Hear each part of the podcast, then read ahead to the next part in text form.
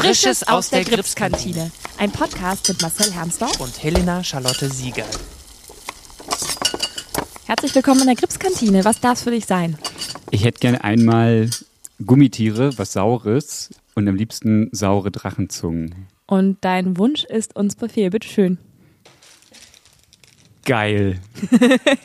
Großartig. Hallo, hallo Marcel. Hi Helena. Wir haben mal wieder einen neuen Gast in unserer Kantine. Heute zu Gast Fabian Schrader aus der Theaterpädagogik.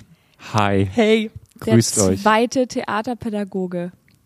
Das ist der einzige, die, die einzige Abteilung am Theater, die jetzt schon mehrfach vertreten ist bei uns im Podcast. Neben Schauspiel. Neben Schauspiel, ja, die zweite ja. Abteilung. Ja, und eigentlich hätten wir in den ersten vier Wochen äh, schon vier Leute aus der Theaterpädagogik abfrühstücken können.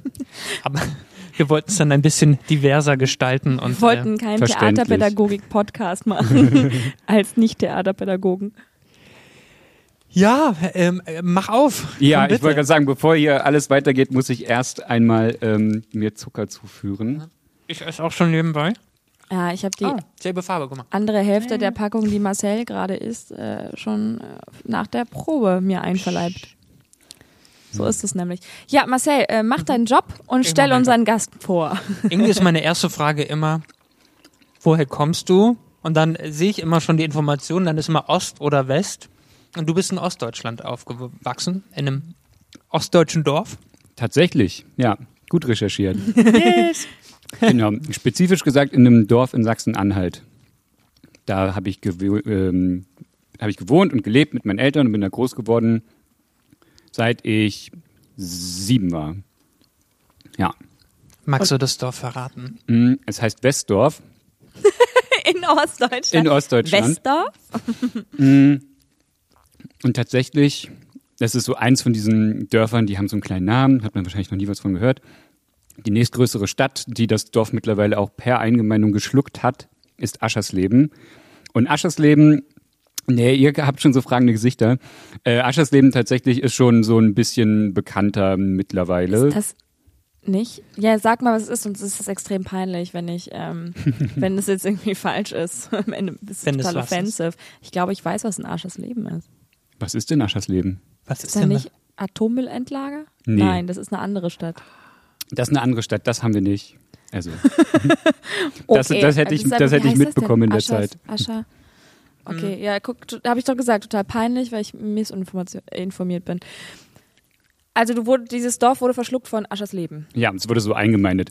Wir hatten so ganz lange eine Bürgermeisterin, ähm, das ist ein bisschen wie bei Bibi Blocksberg oder Benjamin Blümchen. Ich kann mich nie daran erinnern, dass die gewählt wurde, aber die war halt immer so da und hat so die Geschicke des Dorfes geleitet und hat das Ganze ehrenamtlich gemacht. Und so lange war Westdorf so ein bisschen wie so ein gallisches Dorf und hat sich gegen diese ganzen Eingemeinungen gewehrt und auf einmal konnte sie ihr Amt nicht mehr ausführen und zack, war Westdorf ein Ortsteil von Aschersleben und da war es vorbei mit der Eigenständigkeit. Und mit 18 hast du dann gesagt, nee, ich möchte nach Berlin? Na, mit 18 ich will mein Dorf zurück, wenn ich es nicht bekomme, dann. Mit 18 habe ich erstmal gesagt, ich muss hier mal weg. So, also nach Berlin bin ich erst viel später gekommen und das auch nur so auf Umwegen und bin hier eher so kleben geblieben. Das war gar keine so bewusste Entscheidung, nach Berlin zu gehen. Ähm, mit 18 wollte ich erstmal so weit weg wie möglich und habe das irgendwie auch gemacht. Mit allem Geld, was ich mir so zusammengespart habe und so einer kleinen Finanzspritze von meinen Eltern, bin ich erstmal ans andere Ende der Welt geflogen. Äh, nach Australien und Neuseeland, so ganz classy mit 18. Oh, ja, ja. Äh, und habe da so Work and Travel gemacht. Und die Betonung ist tatsächlich wichtig. Es war eher Work als Travel, weil ich erstmal ein halbes Jahr gearbeitet habe, um so Cash zusammenzukriegen. Mhm. Das war eine richtig gute Schule damals, um so war ich auf einmal so alleine da und kannte halt nur so ein paar Leute, aber musste halt irgendwie eine Wohnung finden und ein Bankkonto eröffnen und eine SIM-Karte und pipapo, dies, das, jenes. Und auf einmal hatte ich so das Gefühl, innerhalb von drei Wochen muss ich selbstständig werden und alleine klarkommen. Oh je, und hat das gut geklappt, oder? Das hat ziemlich gut geklappt, ja. Also als Schön. ich damals angekommen bin, war ich erstmal krank, so fünf Tage. und äh, das ist witzig jetzt, wo ich das gerade sage. Wenn ich so in neue Städte gezogen bin, hatte ich nie so eine ich bin neu hier und alles ist so geil Phase. Mhm. Das hatte ich damals, als ich in Sydney gelandet bin, hatte ich das auch nicht, weil ich erstmal krank war und all die Leute, die ich da irgendwie im Flugzeug kennengelernt hatte und aus dem Hostel, die sind losgezogen und haben Party gemacht und ich lag halt irgendwie Rotz und Wasser heulend da irgendwie im Bett und war so, äh, jetzt bin ich hier so alleine und bin die ganze Zeit krank und muss hier liegen und schlafen. Und das war alles ganz furchtbar. Heimwehkind? Äh, nee, es ging. Nee, eigentlich nicht so dolle. So Heimwehkind bin ich nicht so. Bis heute nicht so doll, tatsächlich. Ähm, und als ich dann später nach Berlin gekommen bin, mit 22, ähm, da war ich in so einer kleinen Krise in meinem Leben. Da hatte ich gerade mein erstes Masterstudium abgebrochen und hatte überhaupt keinen Plan, was ich eigentlich so machen will und wo ich so hin will und wusste eigentlich nur, was ich machen möchte, ist so Bildung mit Kindern und Jugendlichen und habe dann einen Praktikumsplatz gefunden in Berlin. Und die haben dann gesagt, so, ja, komm doch zu uns. Und dann habe ich mir so, ja, dann, dann gehe ich halt mal nach Berlin. So, und was habe ich da gemacht? Ich habe erstmal nur gearbeitet die ganze Zeit und kannte niemanden und war einfach nur am Arbeiten, Arbeiten, Arbeiten. Genau. Und deswegen, es war gar nicht so eine bewusste Entscheidung, sondern das war mehr so, ja, dann mache ich das jetzt mal und mal gucken, ob ich da bleibe und ob ich das überhaupt cool finde. Nobody knows.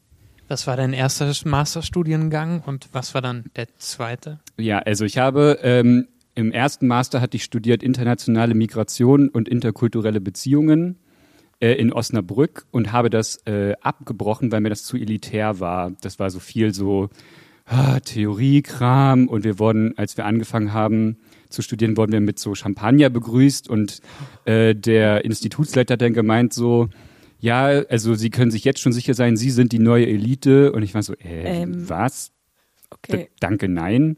So. und fand das immer ganz blöd und fand so elitäres Gehabe auch schon immer ganz, ganz, ganz blöd. Und habe dann nach einem halben Jahr da wieder so meine Sachen gepackt und bin halt wieder umgezogen, wie ich das in meinem Leben schon des Öfteren gemacht habe, tatsächlich. Äh, und in Berlin habe ich dann nochmal einen Studienplatz bekommen. Äh, und da habe ich Politikwissenschaft studiert, was ich eigentlich auch ursprünglich studiert habe. Das war auch so okay, würde ich sagen. Und wie bist du dann Theaterpädagoge geworden? Weil eigentlich ist Theaterpädagogik ja auch ein Studiengang. Genau, das hatte ich damals alles gar nicht so richtig auf dem Schirm tatsächlich. Mm, Ich habe so mit 21 habe ich angefangen, so Kinder- und Jugendbildung zu machen und habe damals äh, gesagt, ich weiß es noch, das war der 50. Geburtstag meiner Mama und da war ich äh, wieder in Westdorf gewesen und da saß meine ehemalige Deutschlehrerin mit mir am, am Tresen in diesem Partyhaus und wir haben zusammen Ramazzotti getrunken und dann meinte diese Deutschlehrerin zu mir so, ja Fabian, so Leute wie du, ihr müsst ja auch mal wieder zurückkommen und irgendwie auch mal hier so ein bisschen die Bildung aufpeppen und möchtest du nicht mal vorbeikommen, so fünf Tage und dann machst du was mit den Jugendlichen. Und ich gesagt so, ja, okay, los geht's. Und dann habe ich mir eine Freundin geschnappt und dann haben wir da so ein Seminar konzipiert, obwohl ich keine Ahnung hatte, äh, wie ich das so mache. Und das war ziemlich nice. Äh, und da war der Drops gelutscht. Da habe ich gemerkt, so Kinder- und Jugendbildung, das ist mein Ding. Und das habe ich dann eine ganze Weile gemacht und habe dann irgendwann festgestellt, so, ah, so mit Kids sitzen und reden ist halt nicht so geil und ich möchte ja eigentlich eher so Lernen in Bewegung machen und ja, wir sitzen zwar im Stuhlkreis, aber es ist ja trotzdem irgendwie wie im Klassenzimmer. Äh, und dann habe ich gesehen, dass bei mir um die Ecke, als ich noch in Neukölln gewohnt habe, äh, dass ich an der VHS Neukölln eine Ausbildung machen kann zum Theaterpädagogen, berufsbegleitend. Und da habe ich mir gedacht, das machst du jetzt, Fabian, los geht's. Ähm, und dann war ich da vier Jahre lang an der VHS Neukölln und bin Theaterpädagoge BUT geworden. Und habe dafür auch mein Studium schleifen lassen und habe zwischenzeitlich wieder überlegt, ob ich mein Studium abbrechen möchte.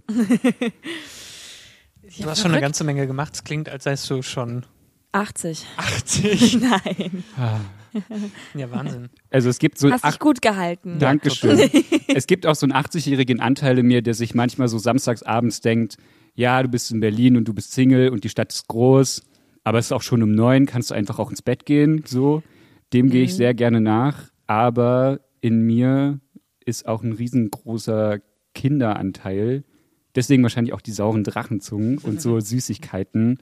Äh, Ja. Genau, bin einfach auch noch ein riesengroßes Kind, so. Weil das mit dem 80 innerlich sein kenne ich auch sehr gut. Ähm, wie man in einigen Folgen schon äh, erfahren durfte, bin ich großer Tatort-Fan und Mhm. äh, war mal mit einer Freundin zum Telefonieren verabredet und dann hat sich das alles irgendwie verzögert und dann rief sie mich eben sonntags um halb neun an abends und ich bin nicht rangegangen und sie war so, was ist denn los?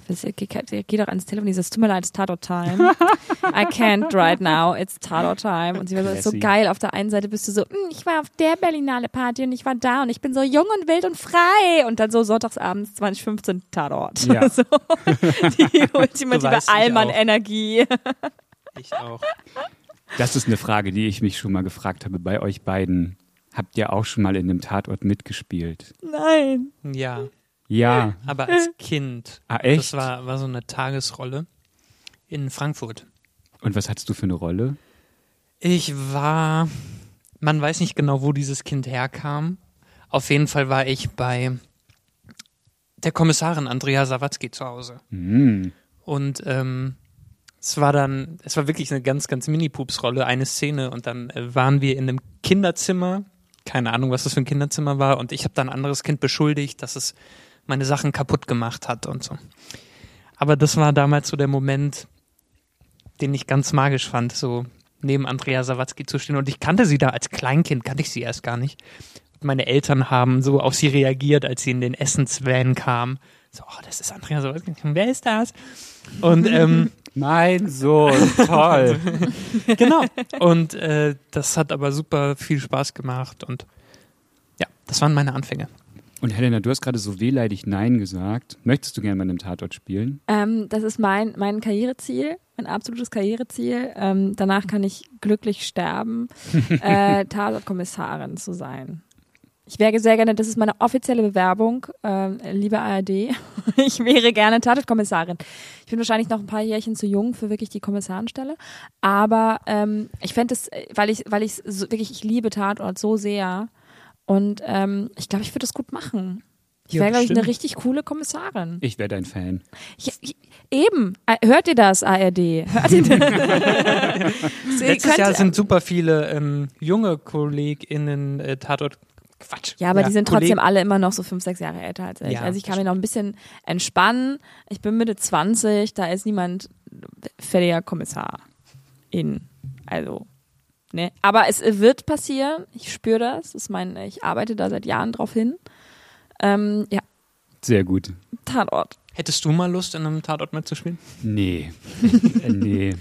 Also die Schauspielerfahrungen, die ich habe, die sind so Theaterschauspiel. Ich habe einmal so mit meiner eigenen Theatergruppe so einen kleinen Minifilm gedreht und habe gemerkt, so, es ist halt echt nochmal ein ganz anderer Schnack. Und irgendwie so Leute, die um mich drumherum wuseln und wo muss ich jetzt so hingucken. Und äh, es hat mir schon Spaß gemacht, aber ich habe mir gedacht, so, ja, es reicht vielleicht irgendwie auch an Filmerfahrung, ganz ehrlich. Ja. Du bist dann, hast dann also parallel noch Theaterpädagoge gelernt und bist dann irgendwie irgendwann im Laufe des letzten Jahres ans Gripstheater gekommen. 2019, ja. 2019 schon. ja. Was war denn die allererste Gripsproduktion, die du gesehen hast? Als Zuschauer? Also, mittlerweile habe ich ja den Job und ich habe ja auch einen Arbeitsvertrag unterschrieben. noch nie was gesehen von Also, liebes Gripstheater. Ich bin jetzt mutig. Ich wusste natürlich, was das Grips ist und was es macht und ich wusste auch, dass es Linie 1 gibt, aber ich hatte mir vorher noch nie ein einziges Theaterstück angeguckt.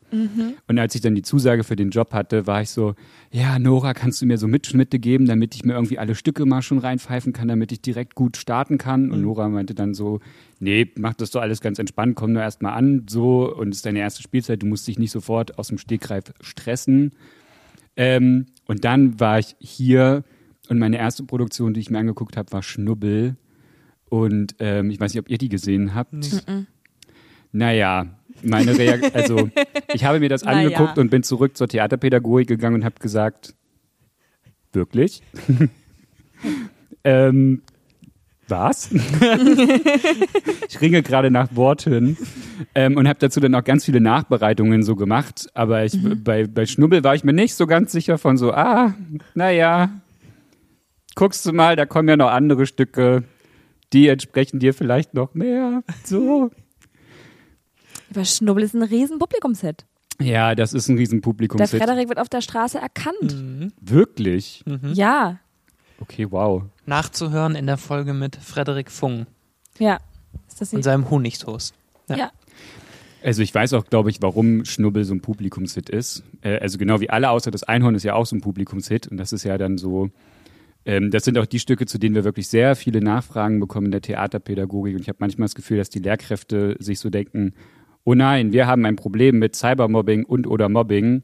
Wir gucken uns jetzt dieses Theaterstück an und dann, Dann kommt, ist das weg. dann ist das weg. Und spätestens, wenn die Theaterpädagogik da war und 90 Minuten lang dazu gespielt hat, dann haben wir dieses Problem nicht mehr. Ähm, und ich finde es sehr gut, dass sie sich dem Thema annehmen, so und dass wir auch dieses volle Programm mit dabei haben. Manchmal muss ich den Lehrkräften diesen Zahn so ein bisschen ziehen und stehe dann meistens noch so 15 bis 30 Minuten nach der Nachbereitung da und geb, muss halt irgendwie noch so Sozialarbeit machen. So, das finde ich immer ganz spannend. Also, Also im Endeffekt was Gutes, was Gutes. gibt. Genau, also wir, guter Bogen, danke. Ich rette dir gerade deinen Job. Danke. Ja, genau. D d d so bin ich ans Gripstheater gekommen.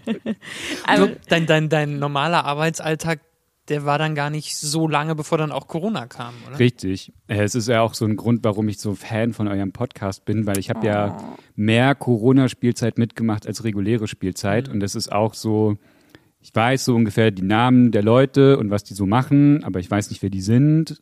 Und dann war ich halt irgendwie von August bis März war ich noch so im Einsatz und bin in die Schulen gejettet und habe so Workshops gegeben und bin in meine erste Produktionsbetreuung gestartet. Und dann war so Corona und dann saß ich so zu Hause und dachte mir so, ja, ich kenne jetzt halt so mein Team, so. Die anderen habe ich mal gesehen. Wer sind die eigentlich alle? Ähm, Genau. Also mir hat dann auch einfach so schlagartig der Kontakt gefehlt und das in meiner ersten Spielzeit, wo ich mich ja auch noch so in Strukturen reinfuchse und Arbeitsabläufe und alles. Genau. ja. Also eigentlich, wie es uns auch Ja. geht. Genau. Warum hast du eigentlich nicht mitgemacht von Anfang an? Du hast schon, bist schon zu busy mit anderen Podcasts, ne? äh, Foreshadowing für eine Frage, die später kommt. Ähm, du bist auch aktuell der Theaterpädagoge in unserer Produktion, die wir gerade proben. Richtig. Und ähm, was sind da grundsätzlich deine Aufgaben? Also jetzt mal abgesehen von unserem Stück gerade, was ist die Aufgabe, die du übernimmst? Ähm, in der Theaterpädagogik allgemein meinst du? Ja, jetzt erstmal so, ne? Ja. Ja. Also, wenn nicht Corona ist, ist meine Aufgabe vor allen Dingen viel so zu Schulklassen zu jetten und mit den Nachbereitungen zu machen oder Nachgespräche zu führen. Und ich hab, bin auch viel in Kontakt mit Studis von der FU, von der HU, von der ASH und von der UDK auch, wenn die ihre Einstiegsseminare haben. Also ich bin eigentlich so sehr, ich nenne es immer auch so ein bisschen so Basic-Arbeit so, weil ich diese großen, überspannenden Projekte wie ein Jugendclub leiten äh, nicht habe. Ähm, das ist total okay, ist auch total okay für mich. Genau, ich bin halt viel so von Gruppe zu Gruppe zu Gruppe und entweder sagen oder mit Kids halt spielen zu den Stücken oder halt in die Vermittlung treten von, was ist das Grips und wie machen wir eigentlich unsere Arbeit und das finde ich richtig nice. Also es macht mir wirklich, wirklich viel Spaß, diesen Bogen zu haben von, wir arbeiten konkret zu einem Thema bis hin zu, hey, hier ist eine Gruppe, mit denen gehe ich auf die Metaebene und mit denen spreche ich, was ist eigentlich emanzipatorisches Kinder- und Jugendtheater. Und da so eine Fülle an Aufgaben zu finden, finde ich richtig, richtig gut. Das ist jetzt so ein bisschen reduziert. Das ist Ja. äh, sehr schade tatsächlich, ähm, weil ich auch irgendwie dann so schlagartig so keinen Kontakt mehr irgendwie hatte zu den Leuten, mit denen ich eigentlich normalerweise arbeite. Das läuft jetzt alles wieder so ein bisschen an. Und äh, ich werde dann auch in der nächsten Spielzeit mehr so in den Fortbildungsbereich gehen. Ähm, da freue ich mich schon auch sehr drauf. Ansonsten ähm, mache ich unter anderem beim Wilden Palais mache ich mit. Äh, das war letztes Jahr, letzte Spielzeit war das Speak Out Loud. Dieses Jahr ist das Fair Play, wo wir so offene Workshops anbieten äh, für Kids und Jugendliche. Ähm, Läuft der Instagram-Account über dich? nee. Nee. Okay. Nee. Nee. Nee, kann, kann nicht überall meine Finger mit im Spiel haben. ähm, genau, sowas mache ich viel. Und dann das, was wir ähm, viel machen in der Theaterpädagogik. Normalerweise ist ja immer gedacht, so fünf Produktionen, fünf TheaterpädagogInnen, eine Person bestreut ein Stück. Ähm, ich habe das große Glück, in dieser Spielzeit ein Stück zu betreuen. Äh, das ist Himmel, Erde, Luft und Meer. Genau, da bin ich jetzt gerade so dran. Und eigentlich brennt es mir ja die ganze Zeit in den Fingern, wieder Klassen zu organisieren, die zu Proben kommen und da mal einen Blick drauf werfen, was ihr da, was wir da so machen und zu schauen, haut das eigentlich alles so hin, ähm, genau, und mit denen ins Gespräch zu kommen und diesen Beteiligungscharakter in unseren Produktionen ja auch zu stärken. Ja. Wir müssen da irgendwie kreative Lösungen finden. Und heute warst du ja bei einer Probe von uns Richtig. und hast dir das angeguckt mal. Mhm. Was für Notizen machst du dir während so einer Probe? Also ich bin ja auch bei einer Produktionsbetreuung, bin ich ja auch vor allen Dingen für das Materialheft äh, zuständig und die Nachbereitungsworkshops, die direkt zu konzipieren, dass wenn es eine Premiere gab, dass wir da direkt auch in das pädagogische Angebot übergehen können. Und ich gucke mir meistens die Szenen an.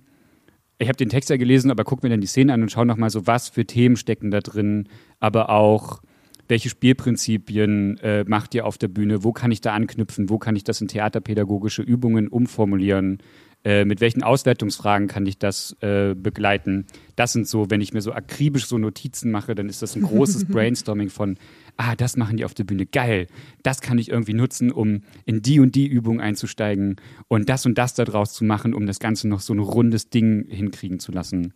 Genau, das sind die meisten meiner Notizen. Betrachtest du dann auch immer ein Stück aus der Sicht eines Kindes und, und stellst dir dann die Fragen, was würde sich ein Kind für Fragen stellen oder würde ein Kind das verstehen oder wie, wie weit geht das, das Betrachten von dir? Ja, das, also ich nehme mir das ganz oft so vor. Ähm, ich merke, das schaffe ich nicht so gut, weil ich irgendwie auch im Vorfeld ja schon auch mit, äh, mit der Dramaturgie zum Beispiel in Absprachen bin und halt irgendwie gucke in der Recherche von KooperationspartnerInnen so, in welche Richtung kann das gehen. Und ich habe das Gefühl, ich bin irgendwann einfach auf so einer Metaebene, dass es mir schwer fällt, einfach nur zuzuschauen. So. Also was ich nicht hinkriege, das muss ich mir selber immer wieder ehrlich eingestehen. Ich glaube, so Regie ist nicht so mein Steckenpferd in der Theaterarbeit. Das ist total okay für mich.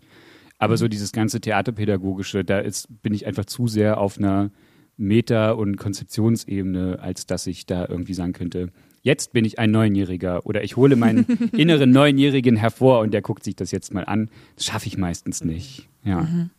Es wäre schön, aber ja, kann nicht alles Ja. klappen. Kann nicht alles klappen, ja. Wir haben auch manchmal Probleme, unsere inneren Neunjährigen rauszuholen, das dann zu spielen, oder, Marcel? Ja.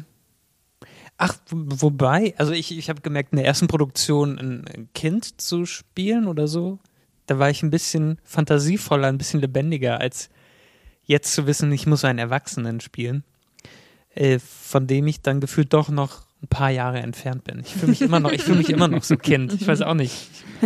Ähm, spielen seriösen Erwachsenen auf der Bühne. Ja, es war bei Kai und Opa immer die ähm, Sache, dass es, wenn ich gesagt habe, oh, ich weiß nicht, wie ich einen Elfjährigen spiele, und dann kam die Antwort immer, ja, du bist an deinem Spielalter näher dran als René an seinem, weil René spielt einen Hundertjährigen und das ist echt weit entfernt und du spielst halt nur einen Elfjährigen, also komm mal klar. Findet dann deine Arbeit gerade vor allem auch digital statt oder kannst du vor Ort sein, ähm, wenn du im Austausch mit den Schulen bist oder mit der UDK oder? Das ist gerade alles komplett digital. Also ich springe irgendwie von Zoom-Konferenz zu Zoom-Konferenz auch und im besten Fall sehe ich die Menschen, mit denen ich dann arbeite, aber auch wenn ich so bei Studieseminaren war, hatte ich das auch schon, dass irgendwie 80 Prozent ihren Bildschirm aus hatten. Und dann war ich so, okay, Leute, es ist halb neun, ich bin extra aufgestanden, könnt ihr bitte euren scheiß Bildschirm anmachen? So, ähm, kleine Randnotiz.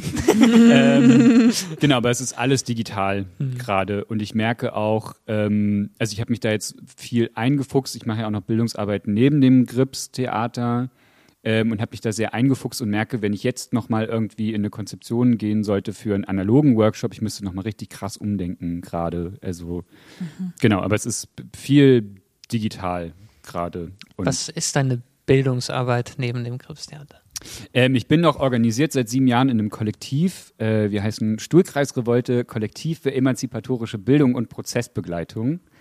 Ähm, und streng genommen sind wir ein politisches Moderationskollektiv. Das heißt, wir ähm, begleiten Organisationen, NGOs, aber auch politische Gruppen, die wir cool finden und deren politischen Anspruch wir teilen, begleiten wir darin, dass sie starten können mit dem, was sie machen wollen, dass wenn sie irgendwie einen Knoten in ihren Prozessen haben, dass wir da mal hingucken und den lösen. Ähm, aber wir bieten auch eigene Bildungsseminare an für, also auch gegen Geld tatsächlich dann. genau, also wir machen viel politische Arbeit, aber wir haben uns auch zusammengeschlossen damals vor sieben Jahren, weil wir gesagt haben, so hey, wir arbeiten alle freiberuflich und ähm, wir wollten uns nicht auf eine Ausschreibung alle bewerben und uns alle gegenseitig unterbieten und haben gesagt, wir setzen uns jetzt alle an einen Tisch und diskutieren, was unser Mindesthonorar ist. Und dann bieten wir alle das gleiche Honorar. Und das war so kurz so der Gründungsmoment. Ähm, und genau, seitdem haben wir dann so angefangen, uns als Gruppe zu organisieren. Und jetzt gibt es uns seit sieben Jahren. Ich finde, für eine linke Gruppe ist das richtig gut, tatsächlich. Ja. So, ja. Sehr, sehr sehr, sehr interessant. Ey, was die Leute am Gripstheater alle noch nebenher irgendwie ja, ich Kram. Weiß auch nicht. Was mache ich denn nebenher? Weil nebenbei hast du dann auch noch einen, einen Podcast. Ja, ich habe tatsächlich. Noch dazu, ja. Ach du Scheiße. Ähm, es war ganz schön mutig von uns, äh, dich anzufragen, äh, weil ja. wir waren ein bisschen nervös. Du als Experte, Podcast-Experte. Nein. Äh, was ist das Konzept deines Podcasts? Wie heißt es? Äh, was tust du? Ähm, ich mache seit mittlerweile einem Jahr einen Podcast der heißt äh, Somewhere Over the Hay Bale und das ist ein Interview-Podcast und ich porträtiere da queere Menschen, die auf dem Land groß geworden sind oder im ländlichen Raum leben. Da mhm. kommt immer eine Folge einmal im Monat raus, der kleine Werbeblock. Ähm, ja, eben, weil du bist ja genauso wie wir auch nominiert für den äh, Publikumspreis, beziehungsweise das sind ja alle Podcasts, die man da, wo man ja, so alle selber alle nominiert.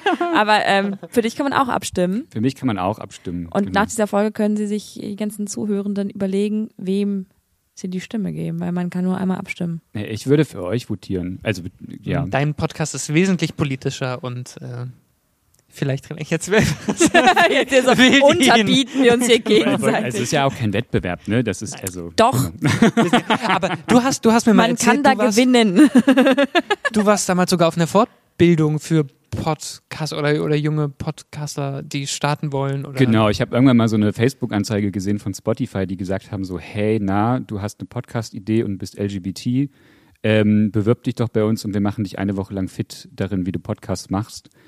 Und das war zu einem Zeitpunkt, wo ich mich mit so meinem Großwerden auf dem Land und auch diese ganze Geschichte von Großwerden in Ostdeutschland einfach schon sehr viel beschäftigt hatte. Ähm, und da einfach in so eine krasse Biografiearbeit mit mir selbst gegangen bin. Und dann habe ich mir gedacht, so, ja, wie oft, wie oft in meinem Leben kam irgendwas, habe ich mir gedacht, so, das machst du jetzt, Fabian. Äh, und dann habe ich mich da beworben und dann fanden die mich gut und dann haben die mich eingeladen und es war richtig nice. Ich habe in einem Vier-Sterne-Hotel in Berlin geschlafen. Die hatten mich dann, ui, ui. die hatten mich dann gefragt so, hey, willst du zu Hause pennen oder willst du auch im Vier-Sterne-Hotel pennen? Und ich habe gesagt so, äh, verstehe die Frage ist nicht. Ist das eine. Frage? Ja. Soll das ein Witz sein? Wo ist der Witz? Ja. Äh, genau, und dann war ich da und habe da mit anderen Leuten so meine Idee geschärft und irgendwann ist mir der Kopf explodiert, weil ich so ganz viel über Technik gelernt habe und so rechtlichen Kram und alles drum und dran. Ähm, genau, und dann habe ich mir gedacht, so ja, ich mache das jetzt mal. Und dann ging das los letztes Jahr im März. Und du bist dann für die Podcast-Folgen auch immer unterwegs, oder? Also du fährst dann auch vor Ort und schaust dir die Dörfer an, wo? Im besten Fall ja. Also ich hatte, mir ist damals ein bisschen der Arsch auf Grundeis gegangen tatsächlich, weil es war so, ich hatte gesagt, so, am 15. März kommt meine erste Folge raus, richtig geil. Und ich weiß noch, am 12. März haben wir uns hier auf der Hauptbühne versammelt äh, und es wurde gesagt, wir machen dicht, es ist Corona. Und am nächsten Tag kam dann die Nachricht, die Schulen machen dicht. Und am Samstag kam dann, die Bars machen dicht. Und dann saß ich so da und so, fuck. Ich habe genau drei Interviews und jetzt heißt es, ich darf nirgendwo mehr hinreisen und ich darf keine Leute mehr treffen. Und ich bin ja auch mein eigener Haushalt so und alles. Und dann war ich so, shit, wie mache ich das jetzt? und äh, da hatte ich zwischenzeitlich richtig Schiss, dass ich das nicht mehr hinbekomme. Ähm, Deswegen kommt auch nur eine Folge einmal im Monat, anstatt wie bei euch fleißigen Bienchen hier einmal in der Woche. Wie macht ihr das? Gute Frage. Wir schlafen nicht mehr. wir arbeiten durch. Wir wohnen, wir sind ins Kripstheater gezogen, das weiß auch niemand.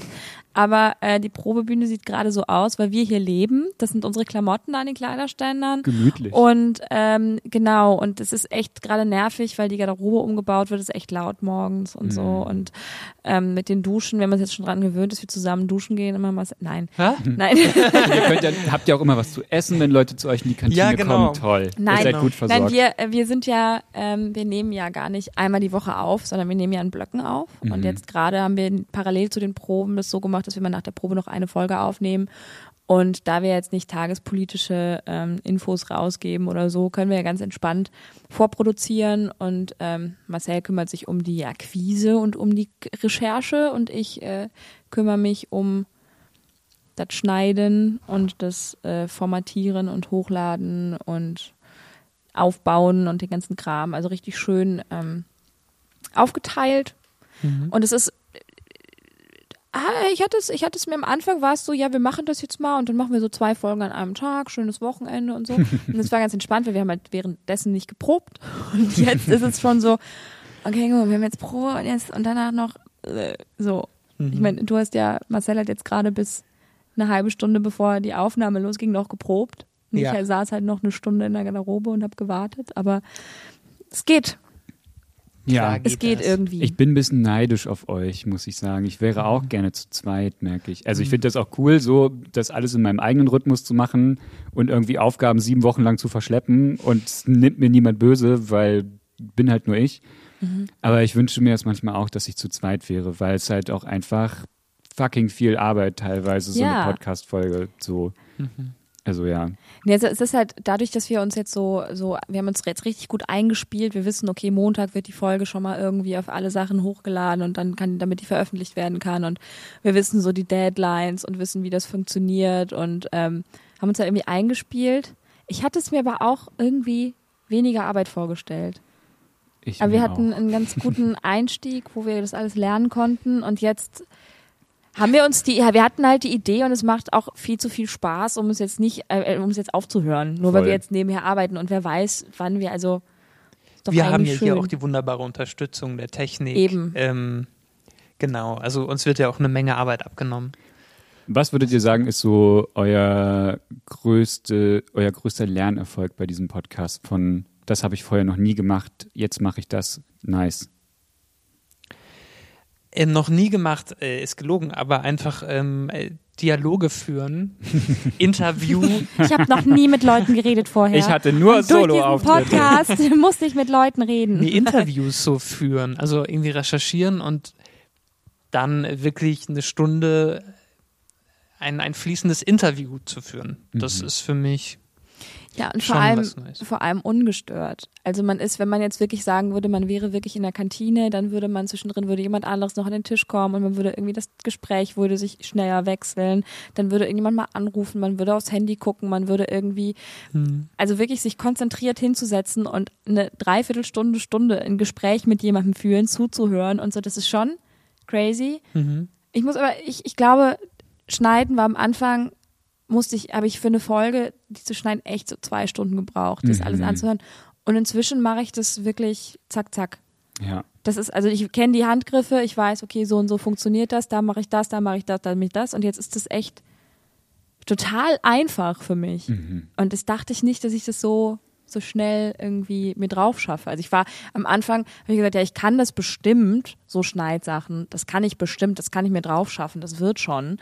Ähm, und war auch immer so, oh Gott, die vertrauen uns das jetzt an, dass wir das, ich soll das machen. Okay, gut, ja, habe ich mich gemeldet, mache ich jetzt. Und inzwischen, wenn jetzt irgendjemand sagen würde, ey, ich habe da gerade irgendwie so ein Sprechding, äh, weiß nicht, wie ich das schneiden soll, würde ich sagen, ey, komm her, ich mach das. Mhm. Komm, schickst du mir. Machen wir easy peasy. So. Ja. Und wir haben auch viel über die Kommunikation am Haus gelernt und wie, ähm, wie es am schnellsten geht, wie kriegt man Sachen geregelt und Oh, das möchte ich auch wissen. Vielleicht, mehr. vielleicht werden die Mikrofone aus. Das mit der Technik, so geht mir das auch tatsächlich. Also auch, bevor ich ans Gripstheater gekommen bin, habe ich vor allen Dingen viel so ähm, Theaterpädagogik in so Jugendbildungshäusern gemacht, ähm, die gerne Theaterworkshops haben wollen, aber meistens weder eine Bühne haben noch irgendwie Technik haben. Ähm, Im besten Fall haben die halt irgendwie ein paar Kostüme und Requisiten. Und ich habe sehr schnell gelernt, mit wenig Mitteln Jugendliche zu ihren eigenen Theatersachen zu bringen. Das ist cool. Gleichzeitig habe ich gemerkt, so fuck, ähm, ich fluche ein bisschen viel. Ist äh, jetzt auch egal. Es Äh, ist, nicht so schlimm ist. wie Mauni. Nicht schlimm. ja. Mauni hat auch Ähm, gerülpst. ja, das mussten wir rausschneiden. Das hast- hättest du nicht erzählen dürfen, Marcel. Ups. Was dabei so ein bisschen auf der Strecke geblieben ist, tatsächlich ist so mich mit diesem ganzen technischen Kram zu beschäftigen von wie mache ich cooles Licht, wie mache ich das cool mit dem Ton, sowohl in der Theaterarbeit ähm, als auch dann, als ich gesagt habe, hey, so ein Podcast machen ist ja vielleicht ganz nice, und dann war ich auch so in Ehrfurcht von so, äh, und ich schneide das dann. Und das erste Mal saß ich so auf dem Boden und habe immer so, äh, äh, äh, äh, äh. Da war ich so, oh, der Abend ist weg und ich bin immer noch nicht fertig, was soll das? Ja. Und äh, mittlerweile ist das auch so, ja, es hat sich eingeschliffen. Und ich finde es auch Total. nice, dann irgendwie so zu merken, äh, ja, das braucht schon irgendwie so Skills, so, aber es ist immer noch kein Teufelswerk. So, das ist halt alles erlernbar. Ja. Das hat mir viel so Ehrfurcht vor Technik auch weggenommen. Bei dir wird aber auch viel geschnitten im Podcast. Ne? Also du hast auch so Einspieler und dann erzählst du mal wieder was oder äh, erzähle ich gerade Blödsinn? Oder? Nee, nee, das ist stimmt schon schon. richtig. Und wir, also wir, ähm, Wir schneiden, ja probieren nur, ja. wir schneiden ja nur die Sachen raus, die Genau. wirklich ähm, entweder Insider sind, die kein Mensch versteht, außer die, die da sind, oder lange Pausen, weil wir nicht vorbereitet sind oder solche Sachen. Also wir Das kommt nie schneiden vor. ja aus Dramaturgiegründen und nicht aus ähm, ästhetischen Gründen, Genau. wie, okay, wir Ja. machen da jetzt noch einen krassen Einspieler oder so Ja. rein. Das, wir, wir probieren am Stück zu sprechen und im besten Fall nicht zu schneiden. Äh, ich schneide Mhm. tatsächlich ziemlich viel. Also ich habe meistens, die Interviews, die ich führe, sind meistens so zwischen einer Stunde und 90 Minuten und mein Ziel ist es eigentlich immer auf 50 Minuten zu kommen. Äh, da muss ich einfach Entscheidungen treffen, so wann verlieren wir uns in Gesprächen, wann verliere ich mich in Gesprächen. Ich tue das auch sehr gerne. Und ähm, ist mir aber auch wichtig, und das ist auch schon ein paar Mal passiert, ähm, das meine ich gar nicht judgy, sondern einfach passiert, ähm, dass Leute, ich sag meinen Leuten, die ich interviewe, immer von so, hey, jetzt haben wir dieses Interview geführt, wenn du nach zwei Nächten schlafen merkst, du hast was gesagt, was du nicht drin haben willst, dann gib mir Bescheid und ohne zu diskutieren nehme ich das raus. Weil ich ja auch weiß, so queer sein und auf dem Land leben, das kann sehr cool sein. Äh, und ich habe super schöne Geschichten gefunden, wo Leute richtig viel Halt und Support gefunden haben und ein geiles Leben führen. Das kann aber auch schwierig sein. So. Und ich möchte, dass die Leute am Ende immer in Charge sind, was ihre Geschichte angeht. Und da geht es mir nicht darum, reißerische Schlagzeilen zu formulieren, sondern es ist für mich ein solidarisches Projekt und ich möchte, dass die da mitreden können. Genau. Könntest du dir vorstellen, ein ähm, all die Menschen, die du schon interviewen durftest, alle zusammen auf einen Wagen zu packen und eine, eine, eine einzelne Station beim CSD zu sein? Mit ganz vielen Heuballen und, und so weiter? Ähm, ich kann, kann mir das vorstellen. Ich finde das natürlich eine richtig cute Sache. Und wenn ich mir überlege, so, ah, da so ein Truck und dann ist so das Logo. Nein, so ein richtiger Traktor. Ja, genau. und wir werfen und wir werfen so vielleicht keine Süßigkeiten, sondern so Stroh um uns so in die Leute rein. Ähm, ich kann mir das vorstellen. Ich habe da aber auch einen großen Widerstand gegen, ähm, weil Christopher Street Day und so Pride-Paraden ähm, ich mich immer so, also ich hatte einmal die Möglichkeit auf dem Wagen mitzufahren. Ich habe das verneint, äh, weil ich gesagt habe, CSD und Pride-Paraden sind für mich Demonstrationen und Demonstrationen mache ich zu Fuß. So. Und das ist, also da ist es mir wichtig, das zu Fuß zu machen. Ja, auf dem Traktor ist ja nicht so viel Platz, da müssen ja sowieso dann Leute hinterher. das stimmt, da können wir uns dann ja, ab, können wir uns dann ja abwechseln. Ja, Stonewall was a riot. Genau, und was ich natürlich einfach auch sehr schön finde, du hast ja nicht gesagt, äh, bei welchem Pride. Ja. Das ist, das ist so nice, weil ich gerade merke, so in ganz Deutschland in kleinen Orten ploppen gerade so CSD-Orga-Gruppen hervor und sagen so, scheiß drauf, dass wir nur 32.000 Leute sind, hier sind halt queere Leute und wir wollen äh, cool leben und wir wollen sichtbar sein und wir sind integ- integraler Bestandteil unserer Community oder unserer Gemeinde ähm, und organisieren da jetzt so CSDs und Prides. Ja. Also nicht ohne Gegenwind so. Ähm, ich habe mal einen Menschen vom Orga-Team vom CSD in Altenburg interviewt, in Thüringen. Äh, die kriegen gerade so Morddrohungen und Gewaltandrohungen.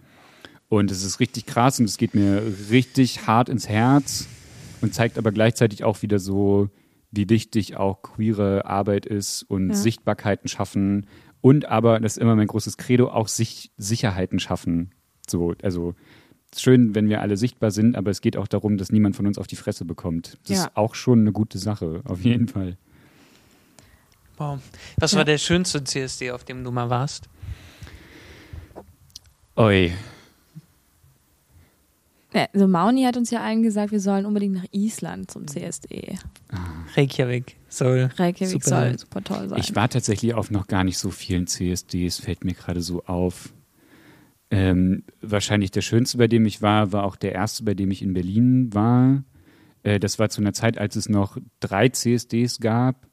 Äh, und da war ich auf dem großen kommerziellen, so, weil ich auch das einfach kenne, so bis zum Sommer richtig krass durchackern. Mhm. Äh, und dann sind aber so Sommerferien und da habe ich mir gedacht so, ja, also ich möchte jetzt also mich nicht in politische Debatten begeben, sondern einfach da, wenn ich das erste Mal auf den CSD gehe, einfach, Einfach mal einfach mal genießen. mitgehen. Mhm. Ähm, genau. Und da war ich auf dem großen und ich habe da, glaube ich, fand das richtig krass. Es, eine, es sind ja bis zu eine Million Menschen, die da dann irgendwie unterwegs sind. Und dieses Gefühl von nicht alleine sein, ähm, was sich ja auch so ein bisschen vielleicht fälschlicherweise, naja, nee, auch durch meine Jugend gezogen hat von, ich hatte so das Gefühl, ich bin der einzige Queerboy im Landkreis, was ich ja weiß, was überhaupt nicht stimmt, aber es hat sich damals so angefühlt.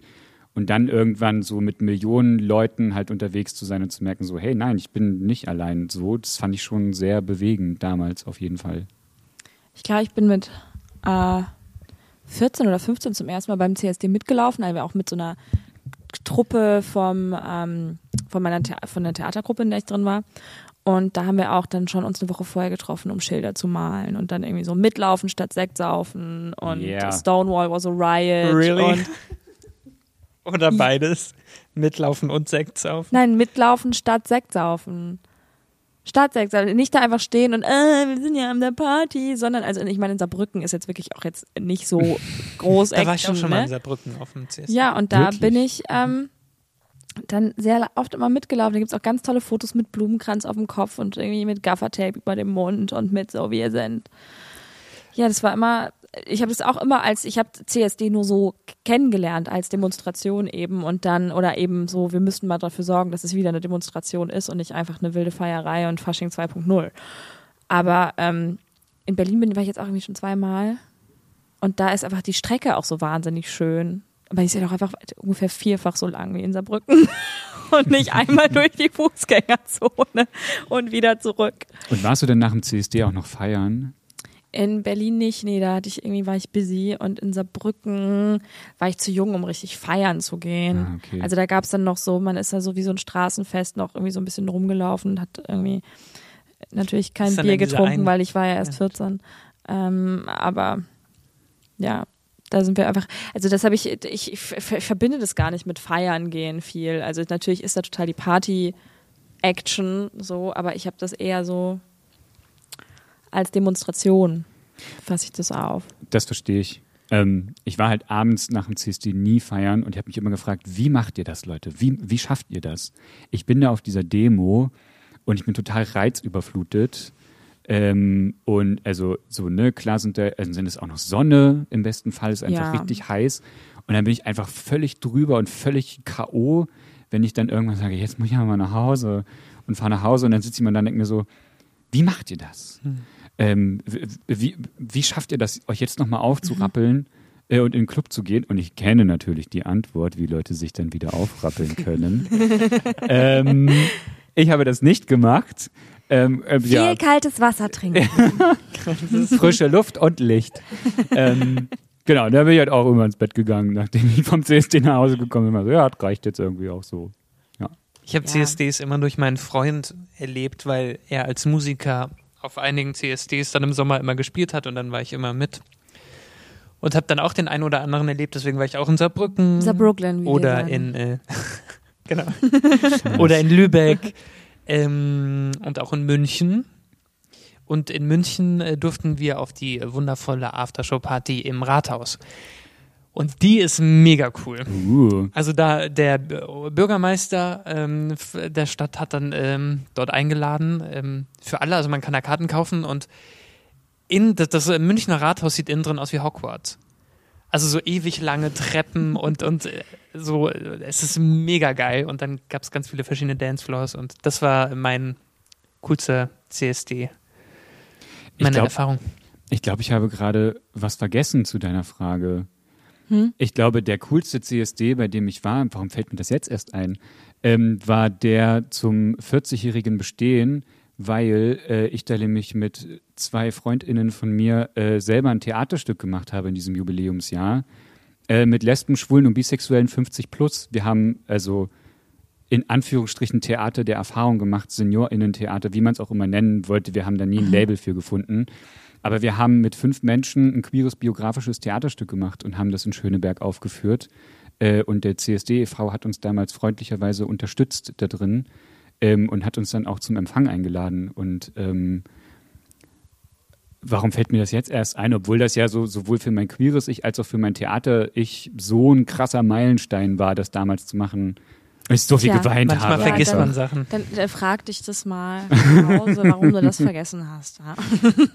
Wir sind schon, wir, äh, guck, Marcel Sind hat wir heute Morgen, drüber? äh, äh, Marcel hat heute Morgen noch zu mir gesagt, Helena, ich, ich hoffe, wir haben genug Fragen und wir sind genug vorbereitet und so. Wir sind jetzt schon an der Zeit angekommen. Wirklich? Ich, ich möchte eine Frage noch. Aber noch wir haben stellen. noch so viele Fragen, deswegen würde ich sagen, Eine möchte ich- ich noch Überlänge. Überlänge. Heute gibt's Überlänge. oh mein Gott. Du hast während der Pandemie wieder angefangen, Briefe zu schreiben. Ja, Und du hast die besonders gekennzeichnet. ja. Wie? Ich habe da, ähm, das ist auch ein bisschen witzig. Ähm, ich habe so Leute gefragt, so, hey, wollt ihr Post von mir? Ich habe Bock, Briefe zu schreiben, so mit Leuten in Kontakt zu sein. Und dann habe ich mir so, ich habe zu Hause drei verschiedene Lippenstiftfarben äh, und habe mir so Lippenstift drauf gemacht und habe die mit einem Kussmund versehen und habe die auch noch einparfümiert, so ganz kitschige Liebesbriefe. Und dann habe ich mir gedacht, so fuck, ist ja Corona, kannst du überhaupt mit einem Lippenstift abdrucken, einen Brief abschicken? Ja, und dann habe ich diese Briefe geschrieben und dann lagen die so da und hab mir gedacht, so, naja, jetzt wartest du vielleicht noch 48 Stunden, bis du die in den Briefkasten stellst. Und dann lagen die da so wie so ein kleines Mahnmal an mich selber. Ja, und dann habe ich die, dann hab ich die so durch die Bundesrepublik geschickt, auf jeden Fall. Kamen alle an, ja? Es kamen alle an, es haben sich alle sehr gefreut. Es kamen auch vereinzelte Briefe zurück. Ja. Also nicht zurückgesendet, sondern Antworten. Ah, nee, Antworten, genau. Und Also- äh, weil ich, das ist eine, eine Frage anknüpft an deine Frage, Marcel. Ähm, was ist denn der schönste Brief, den du je bekommen hast? Der schönste Brief, den ich je bekommen habe. Der Vertrag vom Gripstheater per Post. Nein, ich versuche deine Ehre hier zu retten. Ja, danke. Ich nehme, ich nehme das dankend an. äh, dicht gefolgt von Platz zwei. ähm, ich habe mal von meinem, ähm, von meinem äh, damaligen Boyfriend habe ich mal so einen Brief bekommen, ähm, wo er so über Emotionen sprechen ist ja auch immer so ein Ding und er hat mir dann mal so einen Liebesbrief geschrieben, äh, so halb aus dem heiteren Himmel und den fand ich sehr schön. Den habe ich auch aufgehoben und das einfach so schwarz auf weiß zu haben, so die Gefühle eines Menschen, das ist wirklich schön. Der hatte keinen Kussmund und der war nicht einparfümiert, äh, aber es war ein sehr schöner Liebesbrief. Und ähm, ich weiß noch, ich habe mich da einfach sehr krass drüber gefreut und saß und dann dachte mir so, Oh, wow. nice, Fabian, scheinbar hast du dein Leben im Griff. So. Krass. ja, ähm, hast du noch irgendeine Frage an uns? Ja, ich habe, also ich habe Angst, dass ich damit jetzt nochmal ein Fass aufmache. Ey, Aber komm, ich- ey, es sind schon so viele Fässer aufgemacht hier. Können wir auch noch. Ich habe mir gedacht, wenn der Corona-Sturm noch weiter tobt und es sollte passieren, dass ihr nicht mehr SchauspielerInnen seid, sondern auf einmal werdet ihr in der Abteilung der Theaterpädagogik. Worauf hättet ihr am meisten Bock, in der Grips Theaterpädagogik zu machen? Kündigen. Nein. nein, nein, nein, nein, nein, das war ein Witz. Ich muss überlegen. Das war ein guter Witz, aber das war Ich glaube, dann selbst Regie zu führen und da ein bisschen zu schauen, wie man ja bestimmte Themen mit Jugendlichen auf die Bühne bringen könnte. Also würdest du gern einen Jugendclub leiten? Ja, vielleicht. Mhm. Also ich glaube, darauf hätte ich am meisten Lust. Mhm. Ja. Genau. Ich glaube, es war mir auch ein bisschen Wahrheit darin. Ich kann mir gar nicht vorstellen, Theaterpädagogik zu machen. Ich kann mir das null vorstellen, weil ich ähm, äh, irgendwie, also ich, ich weiß nicht. Ich, das ist jetzt, oh Gott. Ich kann echt nicht gut mit Kindern umgehen. Das wird hier die, die Radical Honesty Folge auf jeden Fall. Ich, ich finde Kinder ganz schwierig und, und Jugendliche noch mehr eigentlich. Und, und, Gefährlich ehrlich, diese Folge. und, und, und deswegen, ich kann mir nicht vorstellen, mit denen zu arbeiten, weil ich weiß halt auch, wie ich war als Jugendliche. Und ich finde das, ich müsste, glaube ich, kündigen. Ich habe damals mal über Ich müsste, oder, oder ich würde nur so, würde nur so, so, so, so mit, mit LehrerInnen telefonieren, um Termine auszumachen. Ey, die rufen dich auch sonntags um sieben an. So.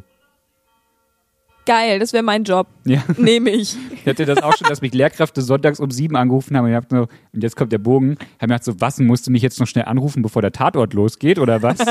Um, um zu klären, was nächste Woche abgeht. Wow, krasse Entgrenzung auf jeden Fall. Ja, nee, also okay, gut, dann ähm, Brutally Honest Folge ist hiermit zu Ende, bevor es noch noch Marcel noch war noch nicht krasser wird. brutally honest. Ähm, naja, Sascha. doch. Also ich habe sogar damals überlegt, ähm, Theaterpädagoge zu werden. Wirklich? Ähm, ich, ich bin gerade irritiert. Da sind Leute vor der Probebühne.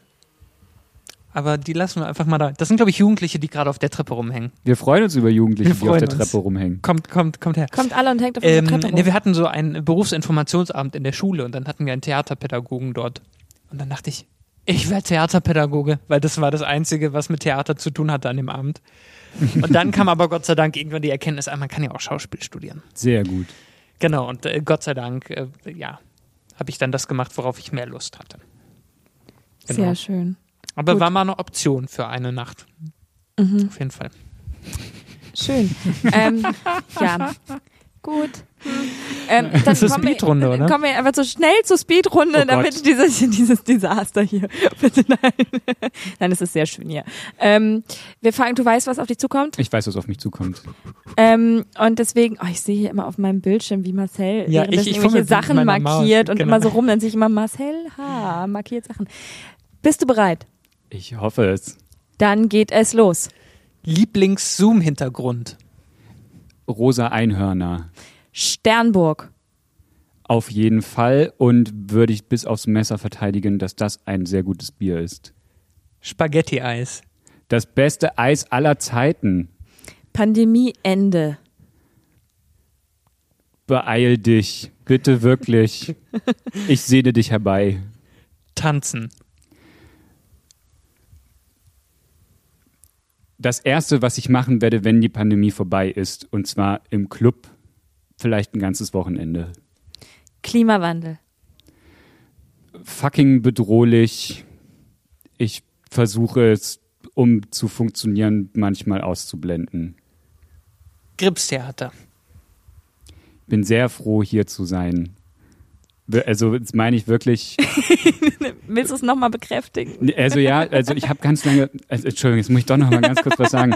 Aber ich habe ganz oft mir so, ich habe mich auch in anderen Theaterhäusern beworben als Theaterpädagoge und habe mir dann gedacht, dann bin ich am Grips gelandet und habe mir gedacht so, aber ja, das ist ja alles ein bisschen Punkrock, das ist und das ist wieder ein Bogen, nicht so elitär wie das, was ich nicht so, also ich mag das einfach nicht so, sondern sehr bodenständig, es ist politisch ähm, und ich habe das Gefühl, äh, ich habe das Gefühl, wenn Theaterpädagogik für mich in diesem Lebensabschnitt, den ich gerade habe, dann am Gripstheater. Damit hast du deinen Bam. Job auf jeden Fall gerettet. Danke. Und ähm, das heißt, du bist vielleicht noch öfter in der Kantine unterwegs und äh, wir bedanken uns, dass du hier warst. Das war sehr lustig und sehr schön. Danke, dass ich bei euch sein durfte. Ich hatte eine richtig gute Zeit. Danke, schön. Fabian. Lass dir noch die äh, Zungen schmecken. Ja. Lass dir noch Ich hab meine die aufge- Zungen schmecken. Ich habe meine aufgegessen. Sehr gut. Ähm, und wir hören uns das nächste Mal. Bis dann. nächste Woche. Marcel. Ciao, Helena. Das war Frisches aus der Gripskantine. Ein Podcast von und mit Menschen rund um das Gripstheater. Wenn ihr Fragen, Lob, Kritik oder Gastwünsche habt, dann schreibt eine Mail an podcast.gripskantine at gmail.com. Vielen Dank und viel Spaß. Bis zum nächsten Mal aus der Gripskantine.